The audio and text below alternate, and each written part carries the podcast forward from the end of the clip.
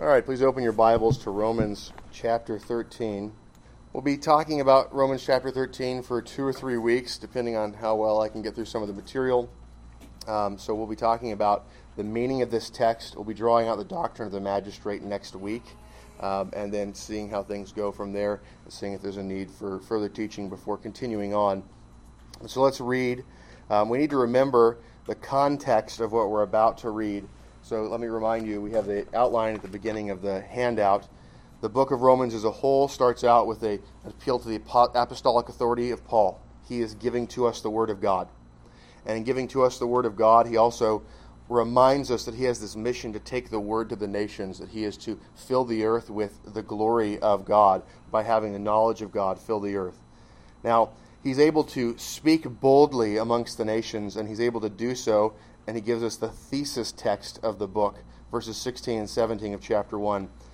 For I am not ashamed of the gospel of Christ, for it is the power of God to salvation for everyone who believes, for the Jew first and also for the Greek.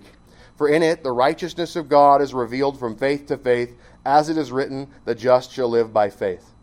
And there's unpacking of this idea of the righteousness of God throughout the rest of the book. The first three chapters focus on God as righteous judge and his law as a righteous standard.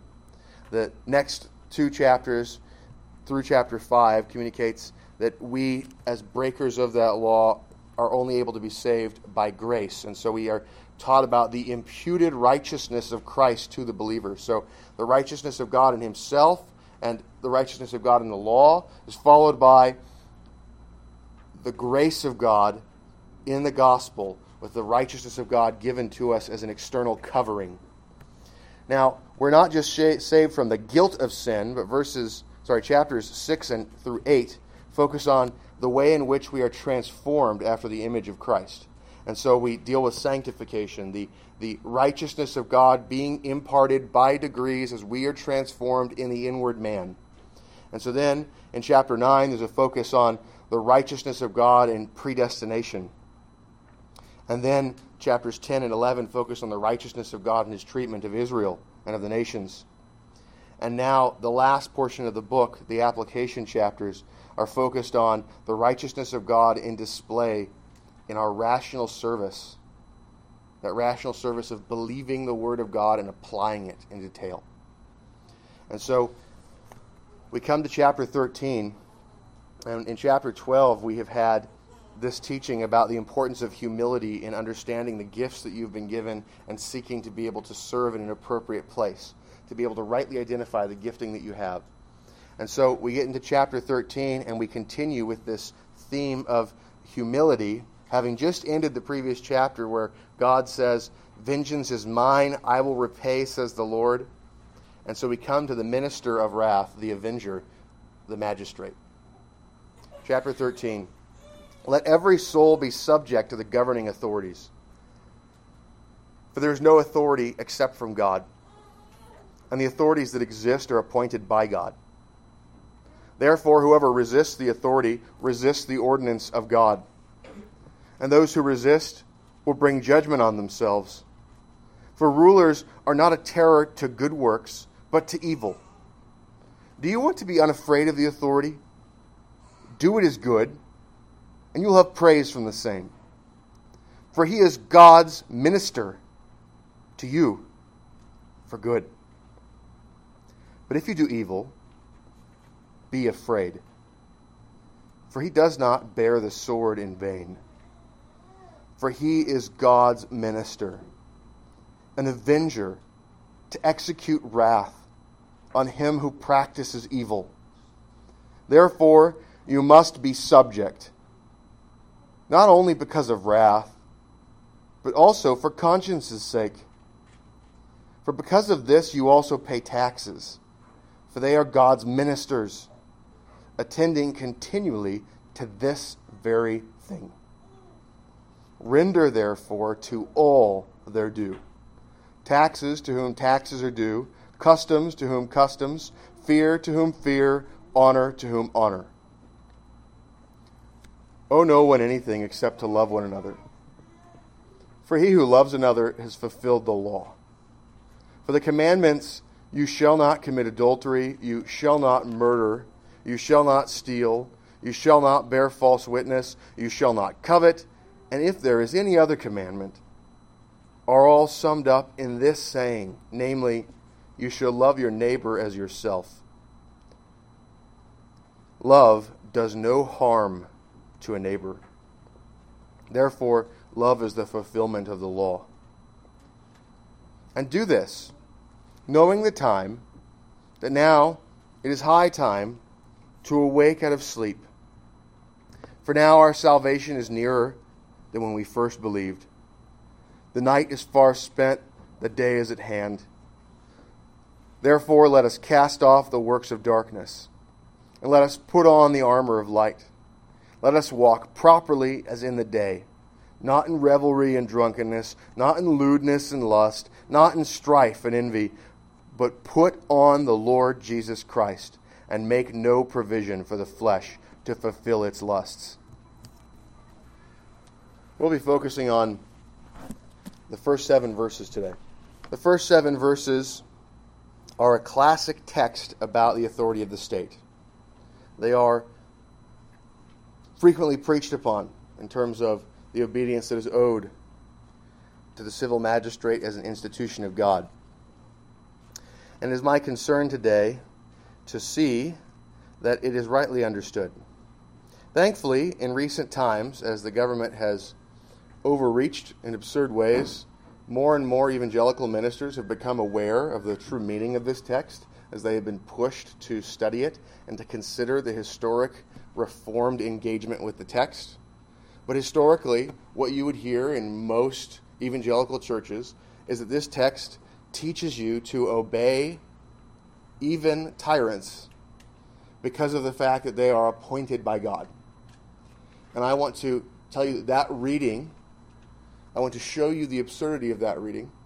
And I want to propose to you the Reformed reading, the reading that is dealt with in Lex Rex by Samuel Rutherford, the reading that was dealt with by the Puritans as they, they engaged in a civil war against their own king because they believed he was a tyrant and they had a duty to do so. What we would understand to be the, the reading of the founders of this country, back when there was a far larger portion of the population that was Bible believing and so, as we consider what it is that this text is saying, let's run through it again. And I, what I want to do is read the text as though we are trying to replace the words authority with literally anybody who has a badge and a gun. That's, that's the kind of general reading that you see as you see this, this effort to say, if the person is in power, Genghis Khan, Hitler, Stalin, Mao, so let's read it that way and let's see if this is coherent. So look at page two. I have uh, underneath the text there the obey tyrants reading. Let every soul submit to whoever has guns and badges, because nobody can get a gun and a badge except from God. And the people who have guns and badges are given lawful authority to rule by God.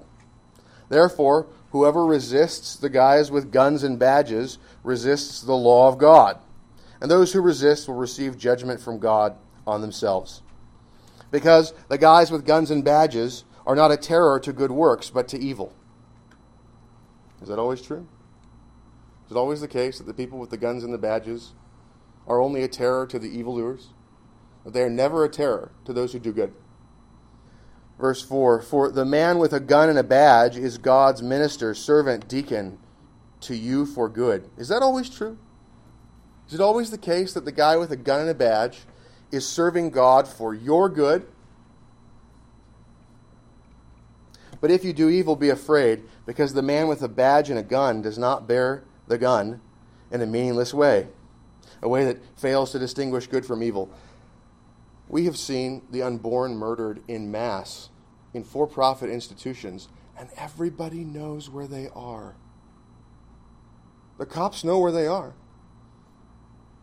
Did they bear the sword in vain when they saw 60 million children killed and did nothing to stop it?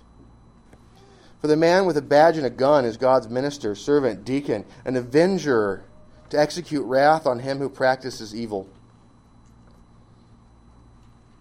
Do we punish those who commit sexual perversion right now, or do we punish those who seek to associate based upon righteousness? Which one is punished right now? Therefore, you must be subject, not only because of wrath, but also for conscience's sake. Because this is the reason you pay taxes. For the ones with badges and guns are God's ministers, servants, deacons, attending continually to this very thing. Render therefore to all their due taxes to whom taxes are due, customs to whom customs, fear to whom fear, honor to whom honor. Okay, so you, you want to make this even more absurd. Just literally go through and read that and replace the guns and badges guy with Hitler or Stalin or Mao. There are more people who have taken crowns and used them illegally than those who have used them legally so far in history. That will not be the case before Christ returns. So let's read it the other way. Qualifications reading.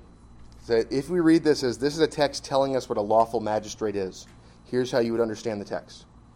Let every soul be subordinate to the lawful authority that is in higher authority. For there is no authority except from God, and the authorities that exist are appointed under God. The word by, appointed by God, look at your, your King James or most English translations, the word is hupo. Just under. It means under. It's, it's when you realize the word that's translated by, appointed by God, when you realize it's literally saying appointed under God, all of a sudden it's obvious that their authority is under the law of God and that their office cannot be used legally and is not legitimate if it is being used contrary to the law of God. Verse 2 Therefore, whoever, whoever resists the authority, and notice there's a difference between authority and power. Power is about might, ability, capability, what you can do. Authority is about right, lawful order. Are you given authorization? Are you allowed to do this? I can take something out of your car if you give me permission, I'm authorized. If I don't have your permission, it's theft. I have the power to do it, assuming you're not there to resist me. I have the power to do it, but whether I have the authority to do it or not depends upon whether you've authorized me. And so, we're talking about authority here. Verse 2 Therefore, whoever resists the authority resists the ordinance of God. You see how logically obvious that is? You who resist the thing that's been authorized by God, you're resisting the law of God. You're resisting the ordinance of God.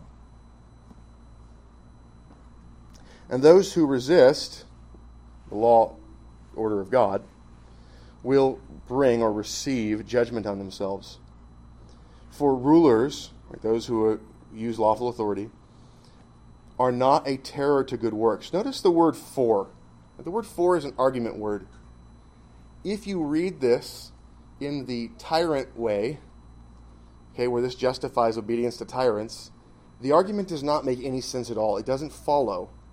When you read this as talking about the law order, the authorization by God to civil magistrates to exercise a limited and delegated authority, then the argument starts to make sense. It, okay, so God's appointed these people under him. Therefore, if you resist them, you're resisting God. And rulers, the ones in authority, by definition, if they're lawful, are not a terror to good works, they're a terror to evil. That's what they've been authorized to do. They're not authorized to terrorize good works, they are authorized to terrorize crime. The, the lawful magistrate's a terrorist against crime. That's his job. That's what he's supposed to do. Do you want to be unafraid of the lawful authority? Do what is good, and you will pray you will have praise from the same. But there's lots of righteousness in the land that is not getting praised by existing magistrates. The lawful magistrate is supposed to punish crime and supposed to praise what is good. And so, in praising what is good, that's this sort of public application of the word. Not that the magistrate is taking the ministry of the word into his own hands, but the very writing of laws says this is good and this is bad. And when you write a law, you are praising some things and you are condemning other things. By the very nature of it. And then when you execute those laws, and when the judiciary makes judgment according to those laws, and then when the punishment is administered by the executive branch, right? We have each of those steps is a praising and a condemning. And so the very nature of the state is such that it is praising or condemning. Verse 4 For he, the lawful authority, is God's minister to you for good. That makes sense. The one who's using the lawful authority to punish crime and to protect the innocent is seeking your good. He is making it so that you can do what is good without fear in the land, so that you can walk down the street and tell people the gospel and not be punished. And He is making it so that those who do evil are punished. He's seeking your good. And the law teaches us how to seek each other's good. So he's applying the law of God. But if you do evil, be afraid, for he, the lawful authority, does not bear the sword in vain. Right? The lawful authority can be differentiated from the unlawful authority in that he is a terror to evil, and he uses the sword, and the sword is the implement by which he helps to make it so that there's a differentiation between the righteous and the wicked in the land. He arrests the wicked and brings them to punishment before a public trial. He differentiates between evil and righteousness. For he, the lawful authority, is God's minister, an avenger to execute wrath on him who practices evil. Therefore, you must be subject, not only because of wrath, but also for conscience's sake. Right? That makes perfect sense. This guy is given authority and God has empowered him. He uses the sword to punish. You should be afraid of that punishment, but you should also be afraid of violating God's ordinance. And if you think about the magistrate's authority being an extension of the law of God, then if that law contradicts the law of God, obviously the law of God cannot be broken. It does not contradict itself. So it's not as though you can have a commandment from God to do A and a commandment from the magistrate to not do A, and those can somehow fit together. The obedience to the ordinance of God is what is to be followed. And then, when we look at that, we say, well, the lawful magistrate's going to not punish that, he's going to praise it. And so that's what's happening. You read this, it's listing the qualifications of magistrates that have to be obeyed. And do you see how important this would be for the early church when they are going through a time where the magistrate right then, the early reign of Nero, was a very peaceable time. And then Nero went off the deep end. And after Nero went off the deep end, he crucified and burned Christians. He crucified them and lit them on fire while being crucified. At parties he attended in his own gardens. Right? These are the kinds of behaviors. There was a systematic persecution of Christians. And what happened with Nero is also a cooperation with the Jews that had rejected Christ to punish Christians and to persecute them throughout the empire. Nero's relations, he was surrounded by, he had a Jewish wife, he had Jewish advisors who had rejected Christ. There's, there's historical documents talking about the Jews rioting in the time of Nero over a man named Christus.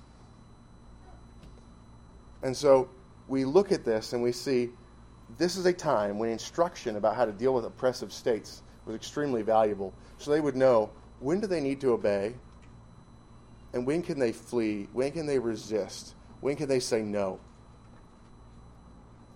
If the church had obeyed the state when it ordered that Christianity be stopped as an illegal sect. If Christians had obeyed when the Roman Empire penalized the ownership of Christian writings, including the scriptures, if when Judaism became an illegal religion and Christianity was attached to that in some ways and received persecution under that, if that when that happened, the same things occurred and Christians obeyed, obedience to God would not have survived. And so the law of God does not contradict itself. It does not command us to obey the magistrate.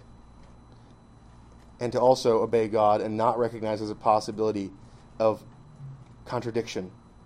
This text is teaching us how to recognize magistrates that are illegitimate. Verse 5 Therefore you must be subject not only because of wrath, but also for conscience sake. For because of this, because the lawful authority executes lawful judgment in avenging wrongs as a service to God and to the governed, right? That's that's the this. Because of what was said before, you also pay taxes, for they are God's ministers attending continually to this very thing. That's an argument. It doesn't make any sense unless there's a good work being done that you owe payment for. The Bible says that a workman's worthy of his wages. It talks about how you shall not muzzle an ox while he treads out the grain. The same thing that would make you reward a faithful minister, that would make you reward a faithful servant, is the thing that makes you reward a faithful magistrate. And so you pay taxes because the taxes pay for the continual process of praising what is good and punishing crime. That's what taxes are for. Render, therefore, notice the continuing of an argument, therefore, argumentative terms. Render, therefore, to all their due taxes to whom taxes are due, customs to whom customs, fear to whom fear, honor to whom honor.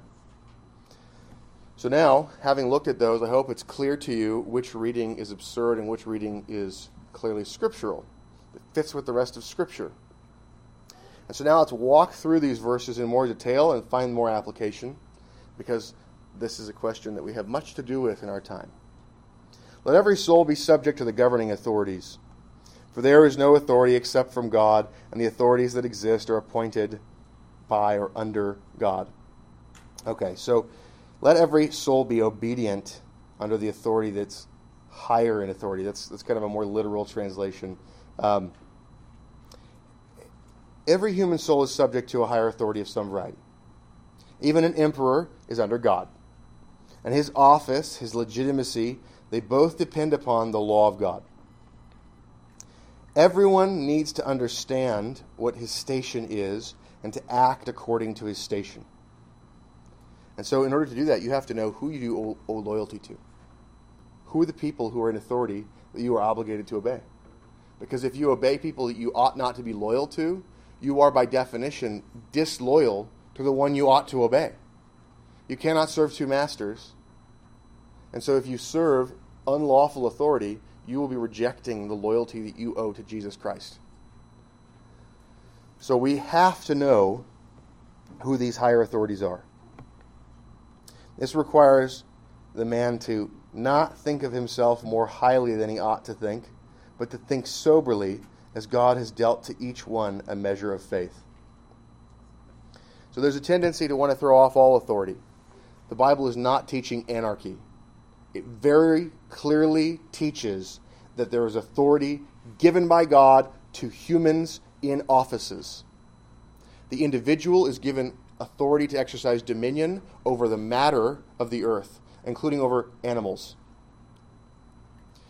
The household has that authority and has an authority where the head of house is master of the house, is the husband of a wife, and perhaps a father of children.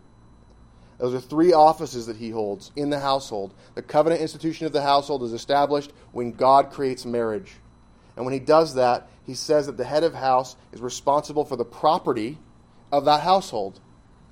And then we see in Proverbs and elsewhere the duty of passing on an inheritance to children and children's children, to be able to be hospitable, to have something to give to others who are in need, the development of property in the home, and the hiring of servants. Those are the duties of a master of the home, to see that everyone in the home is profitably employed to the performance of dominion good.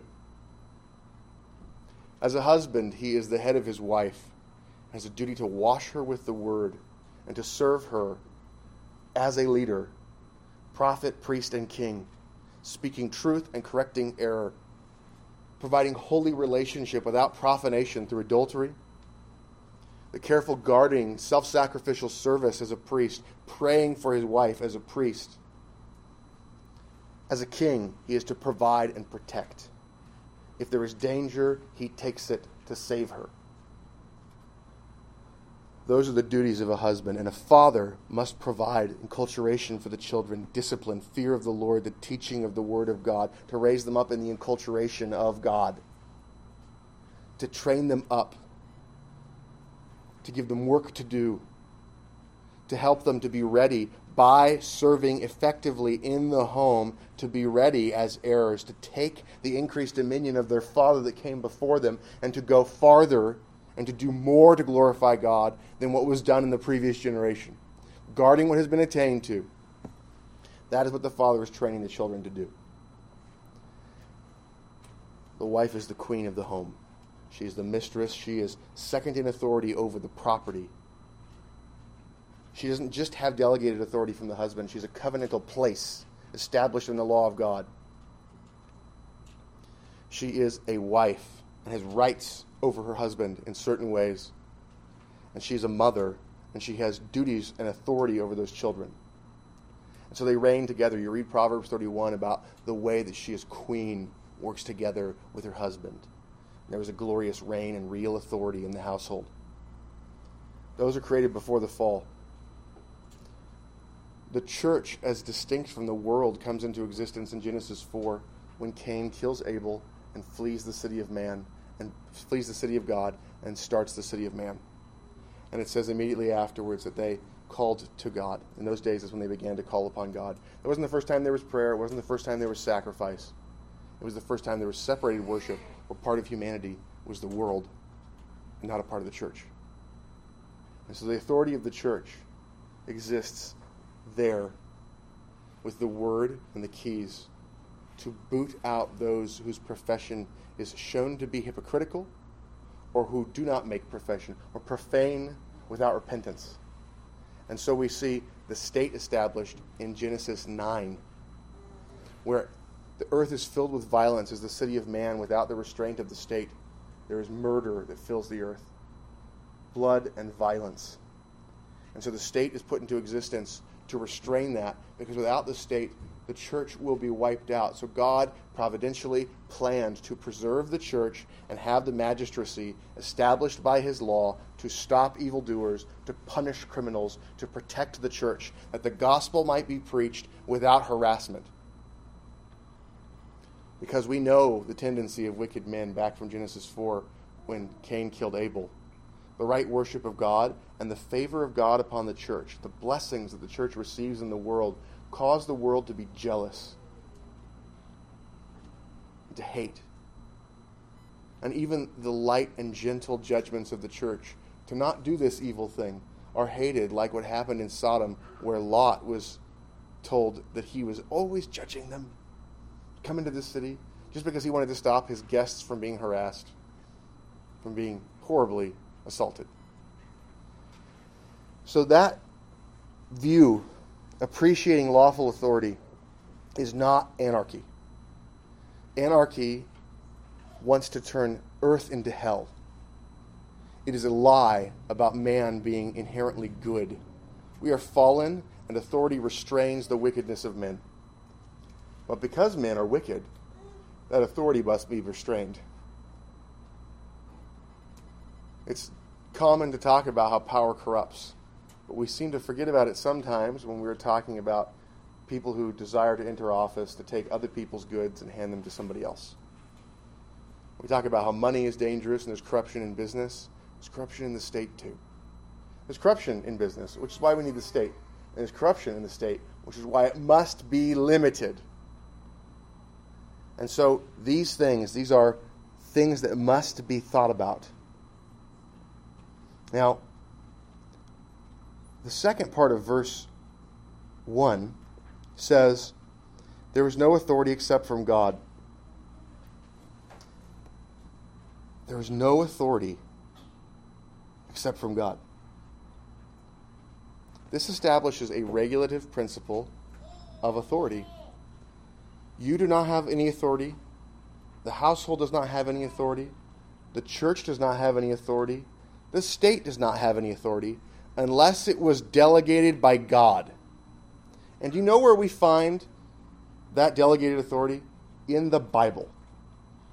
If somebody claims they have delegated authority from some other place, they're lying. They're tyrants. Or they are rebellious, seeking to throw off lawful authority. The authority is given in the law of God which is a part of the Word of God. And the Word of God is sufficient. And so we know what authority there is because it's granted by God in His law.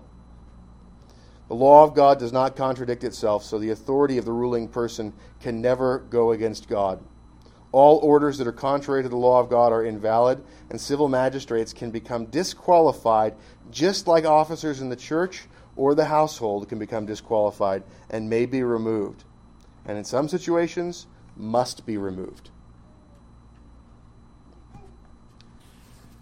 Now, what I didn't put there was I said you don't listen to rules, to laws that contradict the law of God. And that's sufficient if you think about it enough. But let me draw that out and say what I said a minute ago again. If they give you, if an authority gives you a command that cannot be proven to be something they have the authority to order, you have no duty to obey. So if I tell you right now, I say, I'm your pastor, and I want you to replace your tires with white wall tires because they make me happy. The level of obedience you owe me is to laugh in my face because I have no authority to tell you to do that. There is no lawful authority for me to tell you something about your property that is not commanded in the law of God. Now, if I tell you you are not feeding your children, you need to feed your children. That's something about your property and about the children that are under your authority, and the law of God requires you to do it. And if you don't do it, I have a lawful cause to bring charges against you, to call you to appear before a church court, to give you a public trial, and to pronounce rebuke and ultimately excommunicate you if you're found guilty. And that is lawful, and it brings the curse of God on your head. Lawful authority. The state is bound in the same way. There's a definition for crimes. They have the authority to punish crimes. So let's keep going. Verse 2 Therefore, whoever resists the authority resists the ordinance of God, and those who resist will bring or receive judgment on themselves. Since God has appointed authorities under his law, the one who resists God's lawful officer is performing, uh, the one who resists God's lawful, lawful officer, while that officer is performing lawful work, that person is resisting the law of God. Those who resist the law of God will receive judgment on themselves. Verse 3 For rulers are not a terror to good works, but to evil. Do you want to be unafraid of the authority? Do what is good, and you will have praise from the same. All right, so because lawful officers do not punish good works, lawful officers punish evil works, that's a reason why we are to see the authority as coming from God. This is again, this is a marker. You know, a magistrate is a lawful magistrate when he's punishing crime and not punishing righteousness. Do you want to be unafraid of the lawful authority? Do what is good, and you will be you will be praised by the lawful authority. So, does this mean you will avoid any type of persecution? Does this mean that no person who has a badge and a gun, no person who has a crown and a thorn, sorry, not a crown and a thorn, a crown and a throne. Right? This does not mean that anybody who has some claim to power will not punish you. All who seek to live godly in Christ Jesus will be persecuted in this life. So, living righteously does not guarantee that everybody with power will leave you alone. It helps you to figure out which powers are legitimate. Now, if you know which ones are legitimate and which ones are not, that helps you to know which ones to rally around. That helps you to know which ones will protect you, which ones you should heed if they call for a deputization of people to help with a crime, or a calling of the militia to be able to resist tyranny or invasion. It is important that we have godly lesser magistrates. If we don't have them, who will call? Who will gather? Who will lead resisting against evil?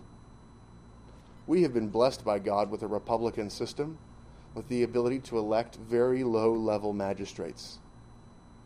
If we as Christians fail to have any godly magistrates that can resist tyranny and say no to evil, then where on earth will Christians do such a thing? The church's job as the church is not to organize political activism, but Christians ought to be magistrates, and Christians ought to see that Christian rulers are made available to help to resist evil. Now, one of the big, the sticky question, the sticky question, when you're talking about praising what's good and punishing evil, which evil should be punished? Because let's be honest, if all evil were punished by the magistrate, we'd all be on the flogging post 24 hours a day, seven days a week. Hopefully, we'd give him the Sabbath off. So, we have to know the difference between sin and crime, or else no flogging post factories in the world will be ever able to take a rest. So, what are crimes? Well, point 4c. All crimes are biblical sins, but not all biblical sins are biblical crimes. Right? So if I covet after your car, I'm sinning. If I steal your car, I am committing a crime. That distinction sounds very common sense, and so we feel like we can figure these things out. We are the people. Wisdom was born with us, it will die with us because we know the difference between stealing and coveting. But we have just inherited a Christian tradition where the Bible has been applied in Western civilization across centuries, and the difference between sin and crimes have become fairly clear through centuries of effort and reading and applying of the Bible. But very few people now know how to actually differentiate between a sin and a crime. If I actually say, What's the difference? Where can you find it? What in the Bible helps you to see the difference? Most people don't know how to answer the question. So, this is a very important thing.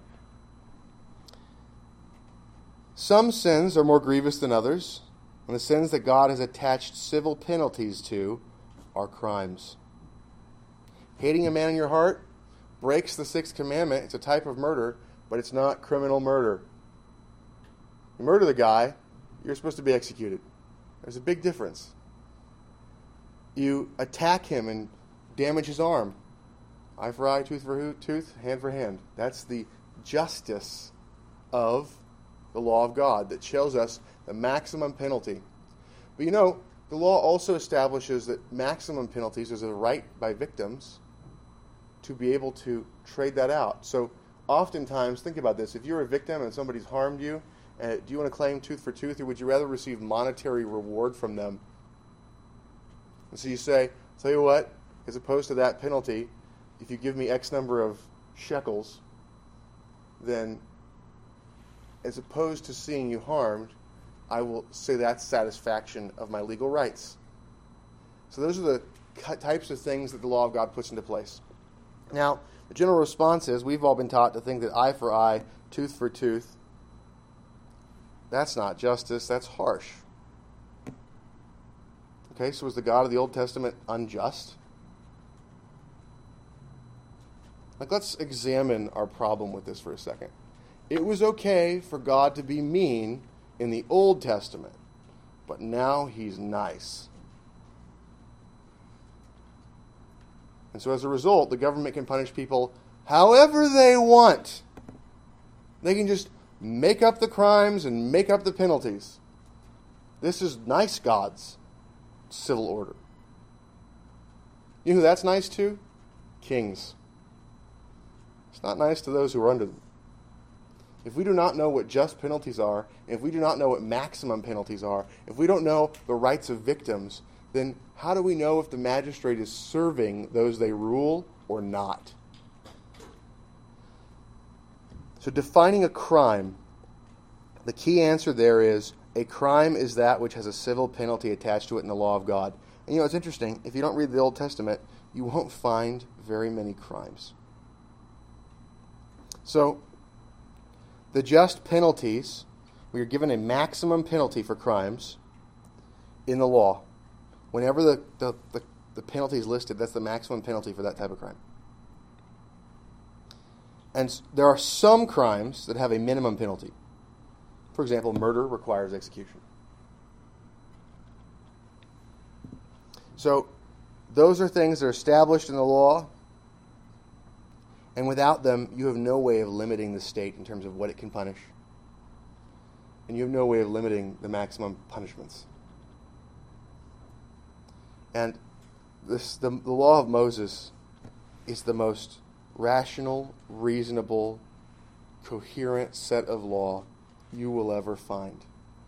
Now, the civil laws of Israel are not to be taken line by line, word for word, and applied to the United States of America. There are principles of justice that you find in them. And so the goal is to figure out what are the technological things and what are the geographic things that are associated specifically with Israel, and you remove them. And the principles of justice are what remain. And that is the common law of nations. That is the general equity of the civil law. American common law, which is referred to in the American Constitution, comes from Puritans doing that. The Puritans would have these courts where they would deal with the fact that the, the crown would try to impose tyrannical things, and the Puritans would mitigate the tyranny of the crown by using the Bible to say, that's not just, here's the just outcome. And so they would overrule the crown in local courts. And that's why British justice and the common law were beloved by the people and was actually the base of Puritan political power. When Puritans would administer just judgments in local courts, even those who were not Puritans appreciated the Puritan administration of justice. And it didn't just start there, it goes back far earlier, even to Alfred the Great, who established the law of the Bible in England.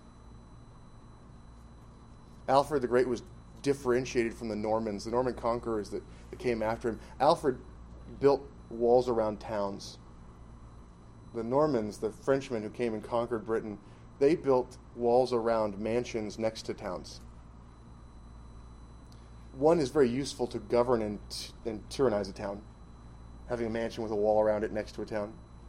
The walls around the town make it so that you, as the leader, are responsible for the well being of that town, and defending the people is how you defend yourself. So,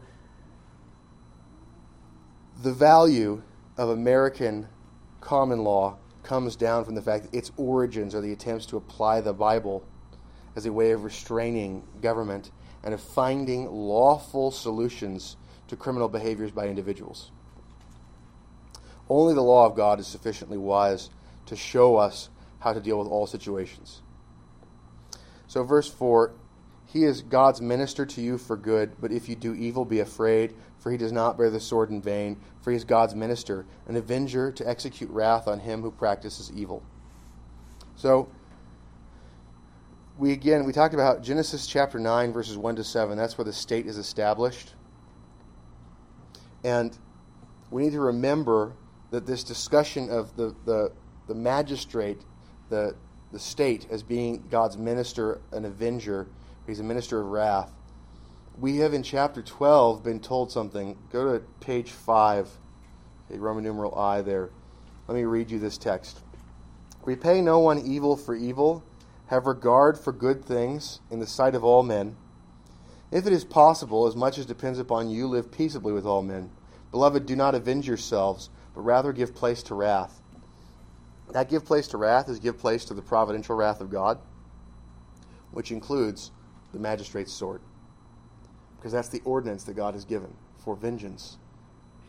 So, continue on. For it is written, Vengeance is mine, I will repay, says the Lord. What is the magistrate again? He's God's minister, he's God's servant, he's God's deacon. For what? To avenge Right? God owns vengeance and he hands vengeance to be administered by the state. That's the job of the state. Notice it does not say the state is a minister of long lists of bureaucratic rules that are supposed to prevent wrongdoing. Notice it doesn't say the state is the minister of spot checks to see if you're in compliance it says that the state is the minister of wrath, an avenger. Vengeance comes after the crime. bureaucratic institutions designed to stop pre crime or to just check to make sure everything's going okay. And would you mind opening your trunk? That is not a ministry of wrath avenging. That is seeking to check for compliance. The state is kept small by hearing charges from two or three witnesses and punishing criminals upon sufficient evidence. If the state tries to keep you safe, you won't be. If the state tries to keep you safe, you will be a slave. The only amount of power that's sufficient to keep you safe is omnipotence, and the state will never get there.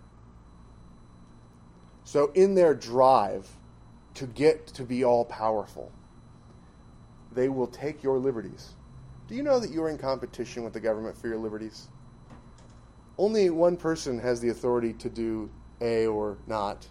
And when the government says we're the ones, all of a sudden your liberty to do that is taken. When the government takes liberties that are not given to it by God, they are stealing them. There are times when there have been negligent governments. Our government is negligent about all the things it's supposed to do and does lots of things it's not supposed to do. If we take that seriously, we understand the extent to which there has been a deformation of the state in our time. And so we see the need for significant reform.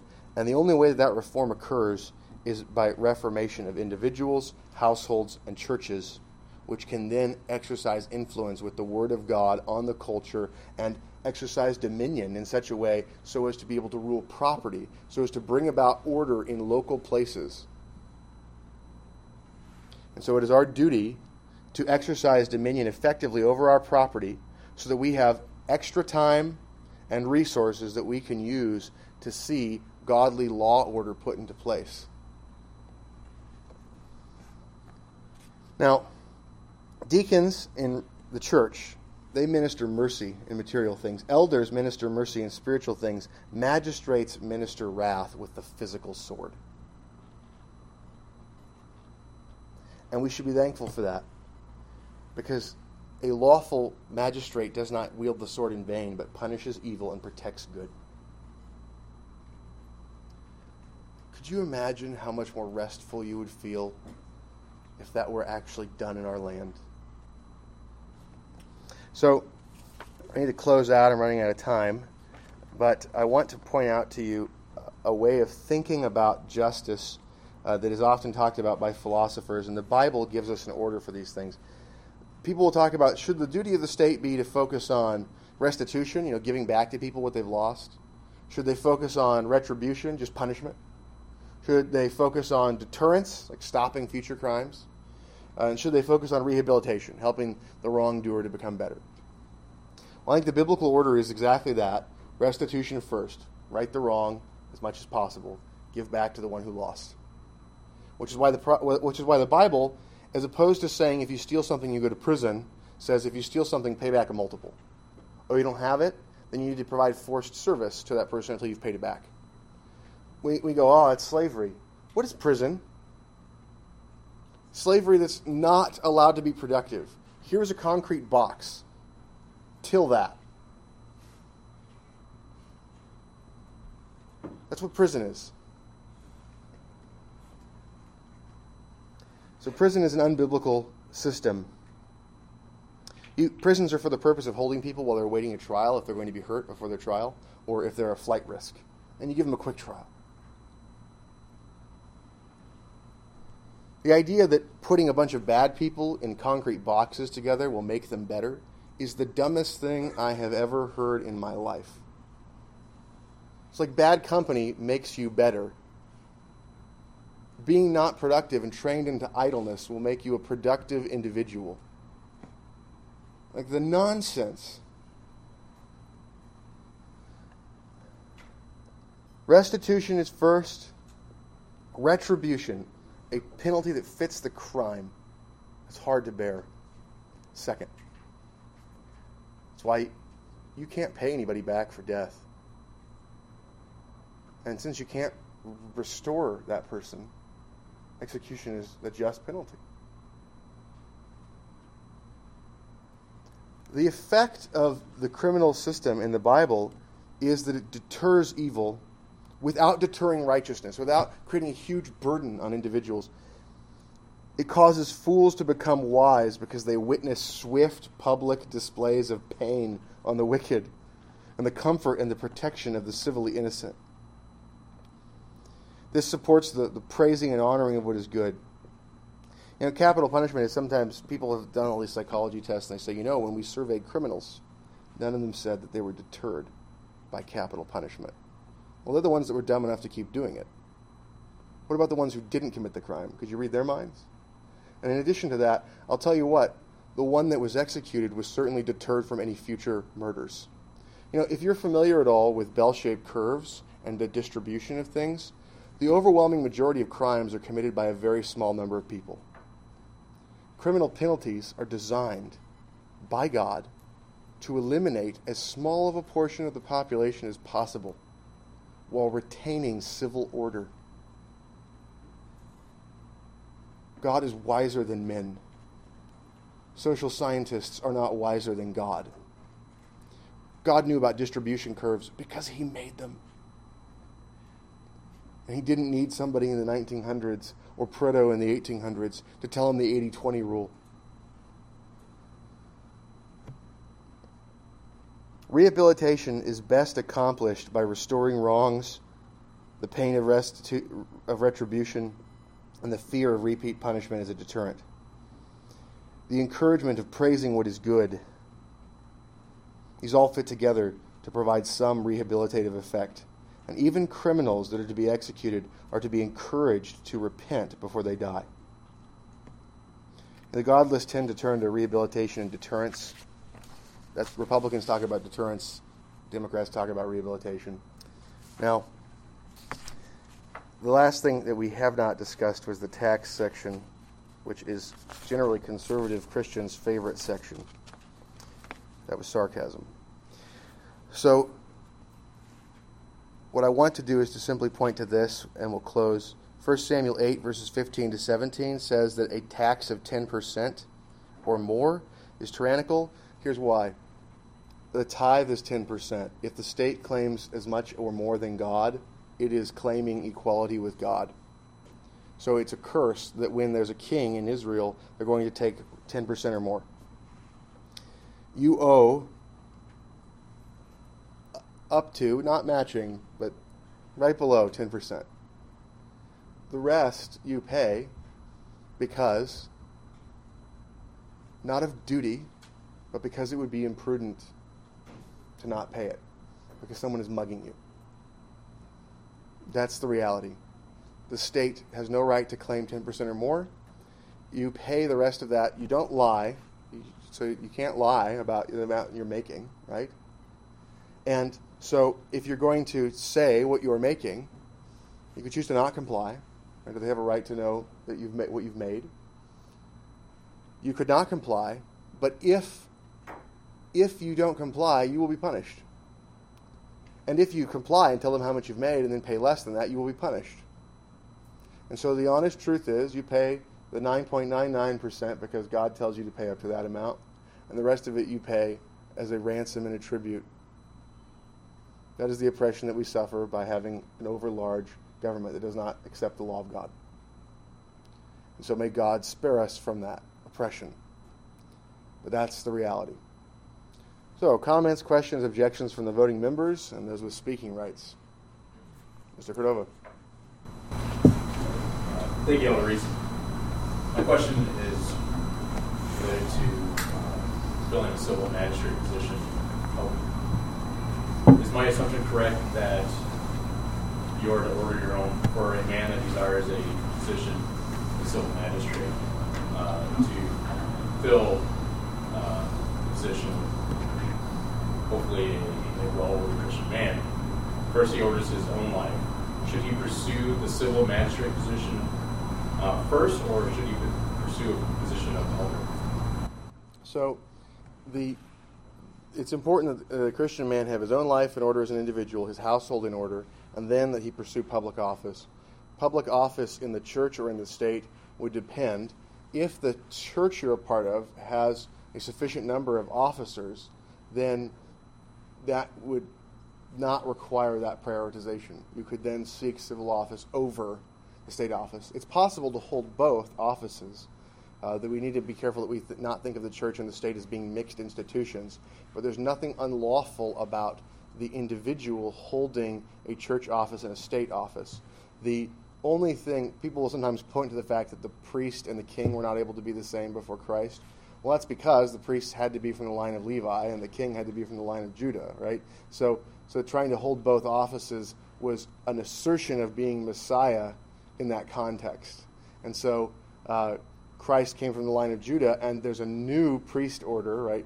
It's actually not new, it's the old one. It's the Melchizedekian order, which the Levitical order paid tithes to in the loins of Abraham, right? So, so that's why you could, it's not unlawful to hold both. Melchizedek was a prophet, priest, king.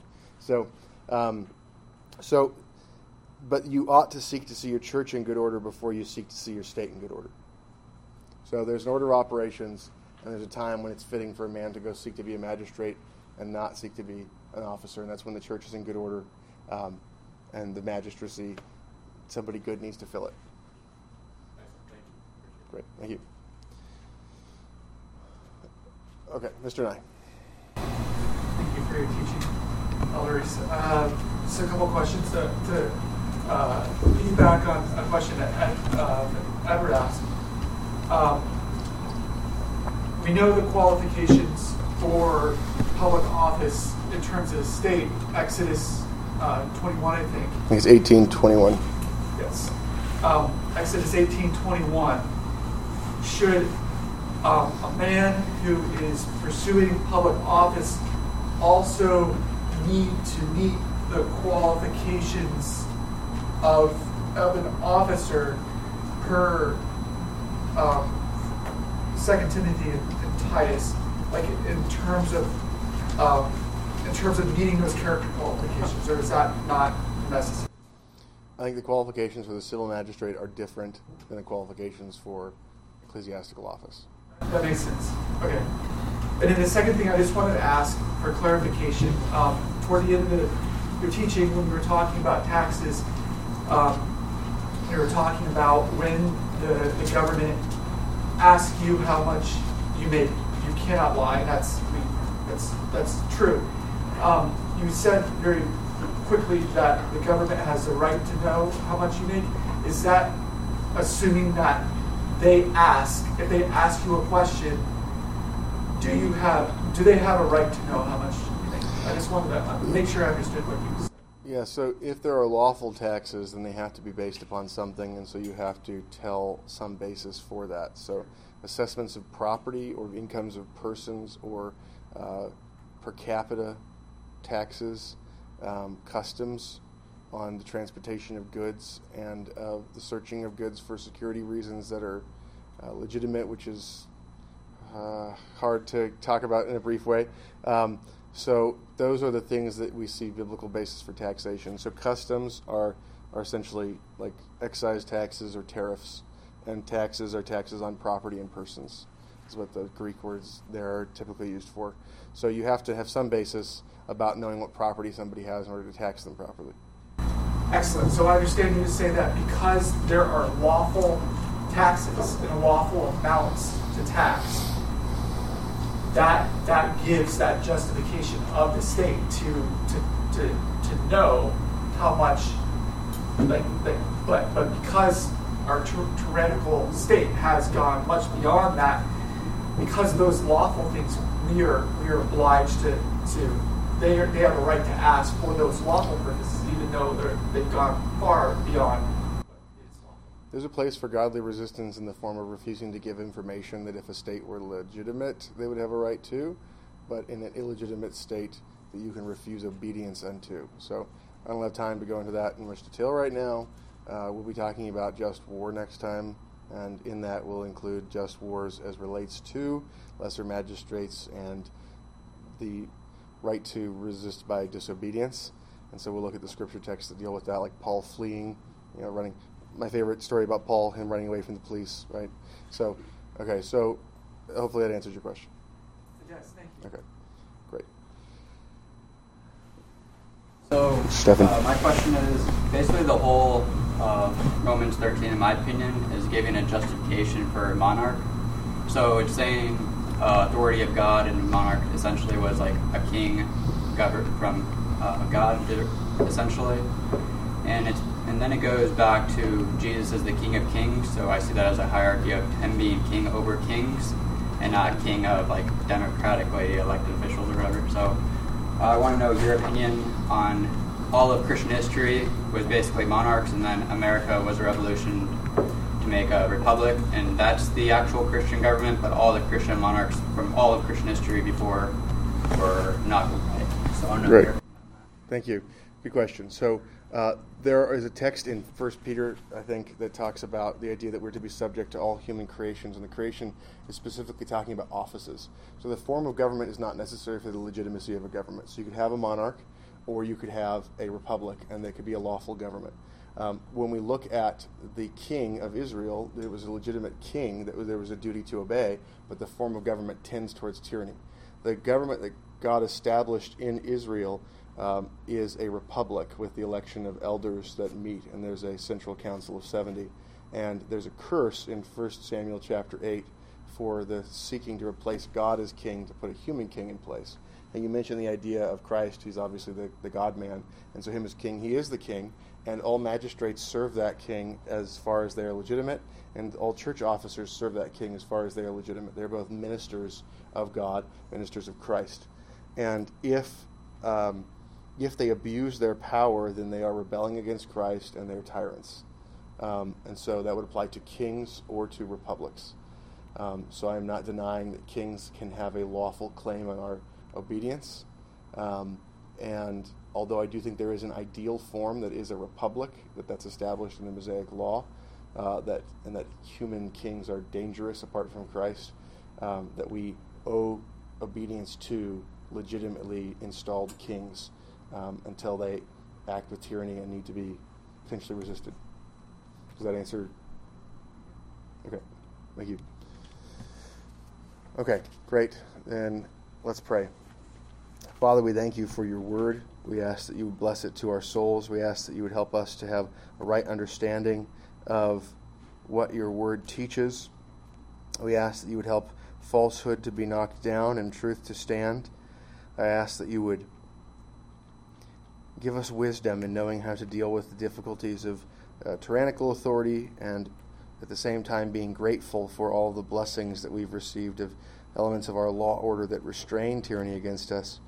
We ask that you would help us to make use of those elements now and that you would cause godly magistrates who acknowledge Christ, acknowledge the authority of his word, who want to see biblical justice administered and Christian liberty preserved, that you would cause those men to be put into authority over us. We ask that you would give us strength and wisdom and courage, and that you would help us to be able to bear up under persecution and to not flee in a way that is sinful, but to flee persecution in noble ways to be able to regroup and to be able to accomplish things rather than a selfish abandoning of duties. We pray these things in Christ's name. Amen.